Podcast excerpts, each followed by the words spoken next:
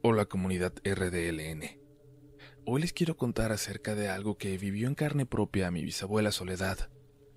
Por cierto, ella ya falleció hace bastantes años y la forma en que se nos fue me pone a pensar en cómo es la vida que nos guía a caminos misteriosos. Yo supe de esta historia por mi mamá. A ella no le gustaba recibir ninguna cosa de gente que no fuera familia cercana, muy cercana, o sea, hermanas o su propia madre. Y si algún vecino o amiga nos llegaba a regalar algún postre o alimento como cortesía, mi mamá lo tiraba íntegro a la basura. Crecí viendo eso, hasta que tuve edad para comprender que era algo inusual y hasta malo. Tirar o desperdiciar alimentos es pecado. Alguna vez mi propia madre me lo había dicho. Entonces, como es de esperar, Eventualmente le cuestioné su actitud cuando alguien nos regalaba algo. ¿Por qué lo tiras si es pecado, mamá? Ay, mija, me dijo. Te voy a contar lo que le hicieron a tu bisabuela Chole. Cuando ella se casó con Luis, su segundo esposo, la familia de él no quería a tu bisabuela porque era divorciada y ya tenía tres hijos grandecitos pero Luis andaba hasta las manitas por soledad. Entonces, un buen día, los invitaron a comer a casa de la suegra, cosa que a Chole le pareció bastante rara porque no la podían ver ni en pintura. No quiso ir para no hacer corajes con la cizaña que la familia siempre hablaba, y entonces fue Luis solo a la comida. Como llegó solo, la mamá le preguntó, ¿y bueno, ¿Por qué no vino Chole? Luis solo atinó a responder que su esposa se sentía mal ese día. Al acabar el banquete, la mamá de Luis le mandó a Soledad un plato de mole verde con arroz, plato que había sido la estrella del día. Para no hacer el cuento largo, Soledad se lo devoró todito. Pero pasaron días y se empezó a sentir mal. Todas las tardes le empezaba a dar un dolor de cabeza indescriptible y sentía como su cuerpo se empezaba a incendiar. Temblaba de dolor y cuentan que hasta azotaba su cabeza contra la pared y daba alaridos que estremecían a quien los oyera. Se empezaron a dar cuenta que todos los días empezaba su agonía a la misma hora, a las doce de la tarde. Sus síntomas solo duraban un par de horas y así sin más. Todo pasaba. Pero mi pobre Isabuela quedaba exhausta y temblorosa el resto del día solo para ver cómo ese día acababa y otra vez repetía su tormento a las doce del día siguiente. Así pasaron meses y se gastaron una fortuna en médicos, en remedios, en estudios, y la mujer que era Soledad ahora era un recuerdo. Debido a sus dolores de cabeza, se arrancaba mechones completos de cabello. Casi no comía. Su sistema nervioso estaba a punto del colapso. Un día sacaron a Chole al patio para que le diera un poco de aire fresco. Y en eso, una vecina y amiga suya la vio ahí, sentada, hecha un guiñapo. Horrorizada por la visión, le preguntó, Chole, Cholita, ¿qué te pasó, mujer? Me habían dicho que estabas enferma, pero no creí que así. Entonces la bisabuela le contó santo y seña de su padecimiento, y Maurita, la amiga, le dijo, No, Cholita, tú no estás enferma. Se me hace que a ti te hicieron un mal. Te voy a llevar con una persona que conozco. Y al otro día, antes de llegar con esta señora, de aspecto indígena, de ojos negros profundos y peinada con dos trenzas, Maurita le dijo a mi bisabuela, Mira, cuando la señora termine de decirte qué te pasa, te va a preguntar qué quieres que le pase a la persona que te haya hecho este mal. Y tú le vas a contestar que se lo dejas a su criterio. Es muy importante que no pidas nada, Chole, porque siempre terminarás pagando de una u otra forma lo que vayas a pedir. y en cuanto esta señora la vio llegar, le dijo, Mira nada más cómo te tienen. ¿Qué tal estuvo el molito que te dio tu suegra, Cholita? Mi bisabuela se quedó fría, petrificada, porque en su vida había visto a esta señora y ella la llamó por su nombre, y además sabía lo del mole. Enseguida la señora le dijo, Sientes que te quemas todas las tardes y se te parte la cabeza, ¿verdad? Mi bisabuela rompió en llanto y asintió. ¿Te acuerdas que hace varios meses se te perdió un vestido azul? Pues la muchacha que te ayuda te lo robó por orden de tu suegra. ¿Quieres saber por qué sientes que te quemas diario a la misma hora?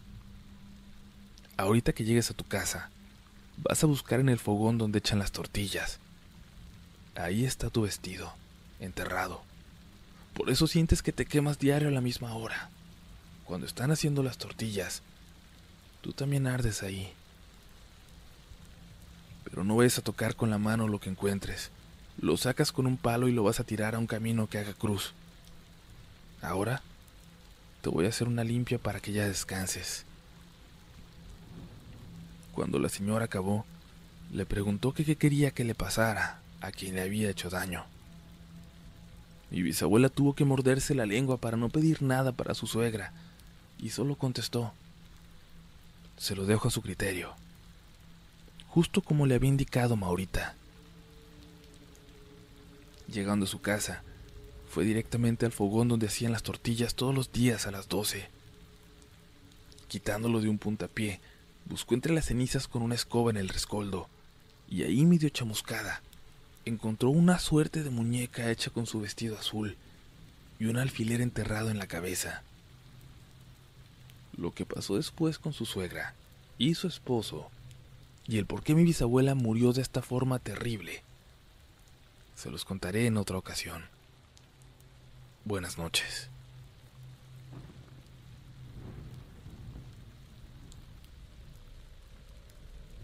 Hola chicos, muchas gracias por aceptarme en la comunidad. Les contaré algo. Hace aproximadamente 12 años vivía en México, en un pueblo de Zacatecas. En ese entonces el país no era tan peligroso como lo es ahora. Podías salir a la calle con tu familia a la una, dos o tres de la mañana y no pasaba nada. Y más, en el pueblo donde yo vivía, que era muy, muy tranquilo en cuestiones del crimen organizado. Bueno, yo tenía 13 años. Salí con un grupo de amigos al centro y al regresar a mi casa como a las 11 de la noche, una amiga y yo caminamos juntas ya que vivíamos relativamente cerca. A mitad del camino comenzó a llover, pero eso no importó. Seguíamos caminando y poco a poco las calles iban quedando solas, en un ambiente muy tranquilo. Llegamos al punto donde ella tenía que ir a su casa para yo ir a la mía. Seguí caminando, y para llegar solo tenía que pasar una unidad deportiva, y ya estaba en mi colonia. Crucé por ahí, y solo se escuchaba la lluvia caer. De pronto, cuando iba a la mitad de la cancha de fútbol, escuché como si alguien viniera corriendo detrás de mí. Se escuchaba su respiración agitada como si estuviera llorando. Se me hizo muy raro porque, aunque la unidad es para caminar, correr, jugar y llevar a tus hijos a divertirte, no era la hora ni el clima correcto para estar ahí. Pero bueno, yo comencé a caminar más rápido y sentía como esta persona se iba acercando a mí y sentía ya sus pasos muy cerca.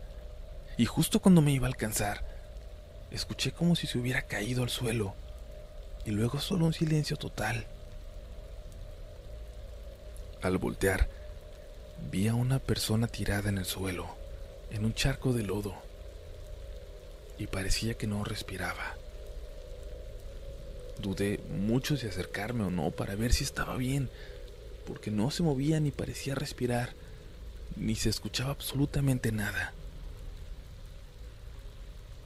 Pensé que era muy peligroso acercarme, ya que yo era una niña sola a mitad de la noche en un lugar donde no había nadie. Y me daba miedo también de que, al intentar irme, esta cosa corriera hacia mí.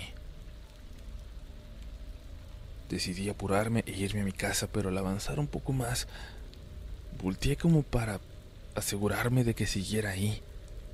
No habían pasado ni cinco segundos cuando lo hice, cuando miré hacia allá y ya no había nadie. Había muchos charcos y tuvo que haberse escuchado cuando caminaba hacia algún lugar o tuve que haberlo visto ya que no había dónde esconderse. Pero no había nada y sentí mucho miedo y un escalofrío porque recordé todas las historias que se contaban de ese lugar. Las típicas de que en los columpios aparece una niña o que se ven personas entre los árboles y esas cosas. La verdad, no sé qué pudo haber pasado. Me han sucedido muchas cosas paranormales, pero esa, por el entorno quizás, me dejó más impactada. Y la verdad, no sé qué hubiera sido de mí si hubiera decidido acercarme a esa persona. Espero que lean mi historia y si a alguien le ha sucedido algo similar, me encantaría que me lo contaran. De nuevo, muchas gracias por aceptarme en esta comunidad.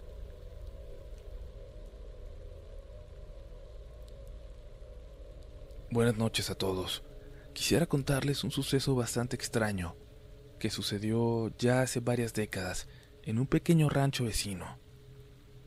Esto es una historia que me relató mi abuela. Antes, en lo que hoy es el camino principal de aquí, pasaban las vías de un tren, el cual atravesaba por un pequeño puente de madera que conectaba este con el rancho vecino. Mucha gente había perdido la vida al caminar sobre este puente y caer al vacío tanto así que poco a poco el lugar se fue tornando un poco más tenebroso, tanto que le pondría los pelos de punta a cualquiera. ¿Y cómo no hacerlo? Para entonces, la gente ya empezaba a contar que todas las noches, ahí en ese lugar, salía a caminar el diablo. La gente que vivía en los alrededores del puente se encerraba en sus casas y desde el primer momento en y desde el primer momento en el que el sol se metía, temían ya siquiera salir a sus patios. Decían que el diablo iba a reclamar las almas de todos los habitantes de ese rancho, que de alguna manera le pertenecían. Los valientes, o mejor dicho, los desafortunados borrachitos que tenían que llegar a su casa y tenían que pasar por ahí, terminaban llegando del otro lado delirando y muy pálidos, contando la aparición de un ser que se ponía sobre sus dos manos y comenzaba a perseguirlos moviendo su cabeza de una forma errática, gritándoles groserías y seguido de unas risas que lavan la sangre.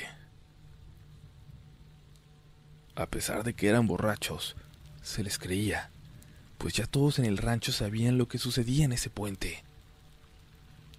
A muchos de los vecinos ya se les había aparecido en diferentes formas. Algunas veces lo veían como un pájaro enorme, otras se le veía como un hombre con pies de gallo y una cabeza deformada, pero siempre, siempre haciendo movimientos imposibles para una persona.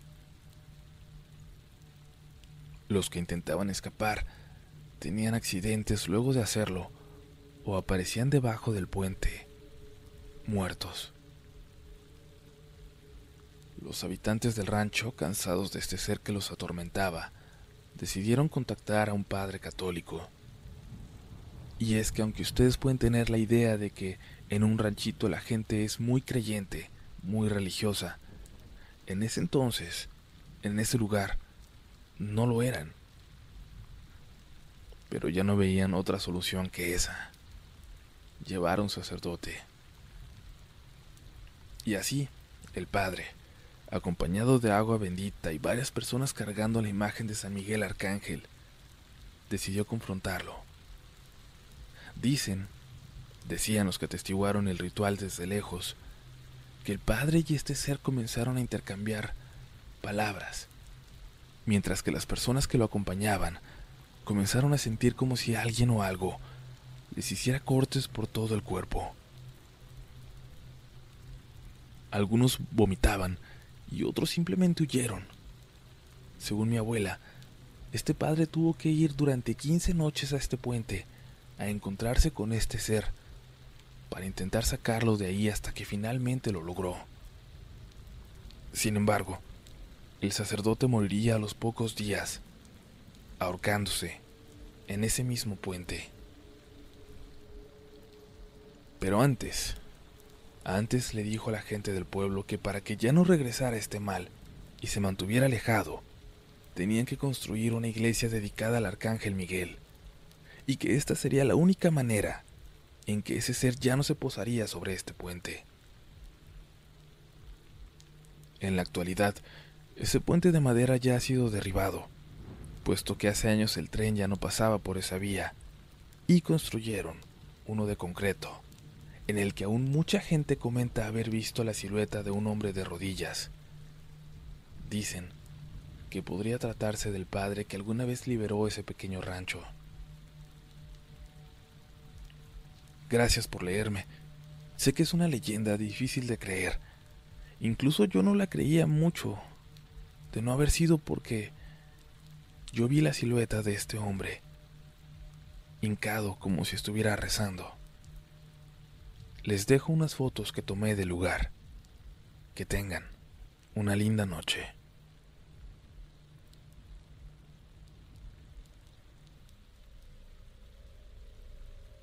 Voy a contarles algo que realmente me asusta. Tengo el valor de hacerlo porque leí un relato de alguien a quien le ocurrió algo similar. No sé si sea cierto su caso, pero el mío realmente lo es. Comenzaré por contarles de la primera vez que la miré. La primera vez que soñé con ella, cuando estaba en secundaria.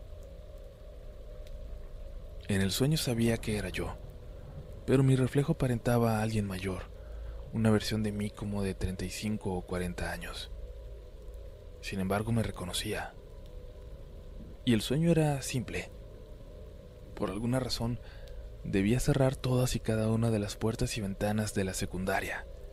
Y mientras hacía eso, ella, ella me seguía. Era una señora con vestido negro, esponjado, de piel muy pálida. Llevaba un sombrero enorme con velo. Cada que cerraba una puerta, ella estaba cada vez más y más cerca de mí. Cuando por fin llegué a la última, me agarró de la mano y no me permitió cerrarla. Desperté de repente y después de eso, ya nada pasó.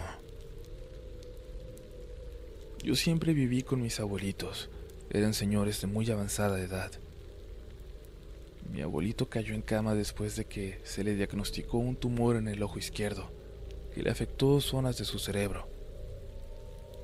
También lamentablemente tenía la columna quebrada y como no podían hacer nada, los doctores nos dijeron que podía quedarse en casa hasta el día de su fallecimiento. Así fue. Pero todas las noches Gritaba diciendo que había una señora de negro parada frente a su cama. Yo estaba asustada, pero como dijeron los doctores que iba a delirar, pensé que quizás yo había dicho algo sobre ese sueño que había tenido y que él solo deliraba como nos habían advertido. A los dos años, mi abuelita lo siguió y vivió algo muy parecido. Para entonces yo ya estaba en la prepa y había olvidado ciertas cosas sobre mi abuelo. Mi abuelita pasó meses en el hospital y yo saliendo de la escuela iba a verla. Ella me decía que había una señora de negro parada sobre su cama al lado mío. Bueno, de cierto modo, yo no tenía miedo, pero sí me sorprendí. Ella falleció después de tres meses en el hospital. Me dolió mucho y empecé a faltar a clases. Estaba muy deprimida. Fue entonces cuando empecé a tener sueños recurrentes de una señora hablándome. Sueños en donde todo estaba oscuro y solo escuchaba su voz. Tiempo después conocí a mi actual esposo y de pronto ya no soñaba nada. Meses más tarde me enteré de que estaba embarazada. Y debo decir que era un bebé esperado, con mucho amor. Yo me empecé a sentir mal, fatigada, pesada. No podía dormir y sentía miedo, mucho miedo. Tres semanas después, perdí a mi bebé. Entré a quirófano para que me practicaran un legrado. Y al momento de la anestesia, antes de que me hiciera efecto por completo, la miré. Era la misma señora de negro. Estaba tocando mi vientre. Ya no sentía miedo, sentía incluso un poco de paz. Ella no tenía ojos y solo le salía algo de sus cuencas vacías, algo negro como si fueran lágrimas, pero negras, de un negro absoluto. Me miró y yo la miré. Parecía triste. Y después, solo desperté en mi camilla con recuerdos vagos de por qué estaba en el hospital. Mi esposo y yo no podíamos con la pérdida, así que viajamos a Monterrey. Estábamos viviendo en unos cuartitos pequeños de renta en lo que trabajábamos, y nunca le comenté nada de de esa aparición. Solo la dejé pasar. Después de un año, volví a soñar con ella. Y fue tan extraño como siempre que, que ella aparecía. Mi abuelita estaba en el sueño, y al ser alguien a quien yo quería tanto, corrí a abrazarla. Pero ella no me lo permitió. Me dio órdenes claras. Cierra todas las puertas y las ventanas de la casa antes de que acabe el sueño. Así lo empecé a hacer. Corría y corría, pero la señora de negro solo se me acercaba más y más. No sabía cuándo acabaría todo, hasta que pasé por un espejo y vi que era yo.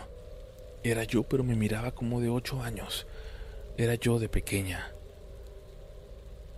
Lo ignoré y seguí. Y justo cuando iba a cerrar la última puerta, la señora me tomó del brazo. Miré sus ojos desprendían una sustancia negra, asquerosa, y me miraba con ira, pero a la vez con ternura. Es raro de explicar. Me tomó del brazo cerca del codo y, y en eso desperté. Y despierta me di cuenta de que tenía una cortada pequeña en el codo, que tenía la forma como de un cuatro romano. Regresamos a nuestro hogar, Tamaulipas, mi esposo y yo. Y desde ese sueño siento que alguien me observa. Siento que cuando duermo sola, alguien me abraza. Siento que alguien está conmigo siempre, aunque no haya nadie. No sé si aterrarme o no, pero le tengo mucho miedo a esa mujer de negro. Demasiado.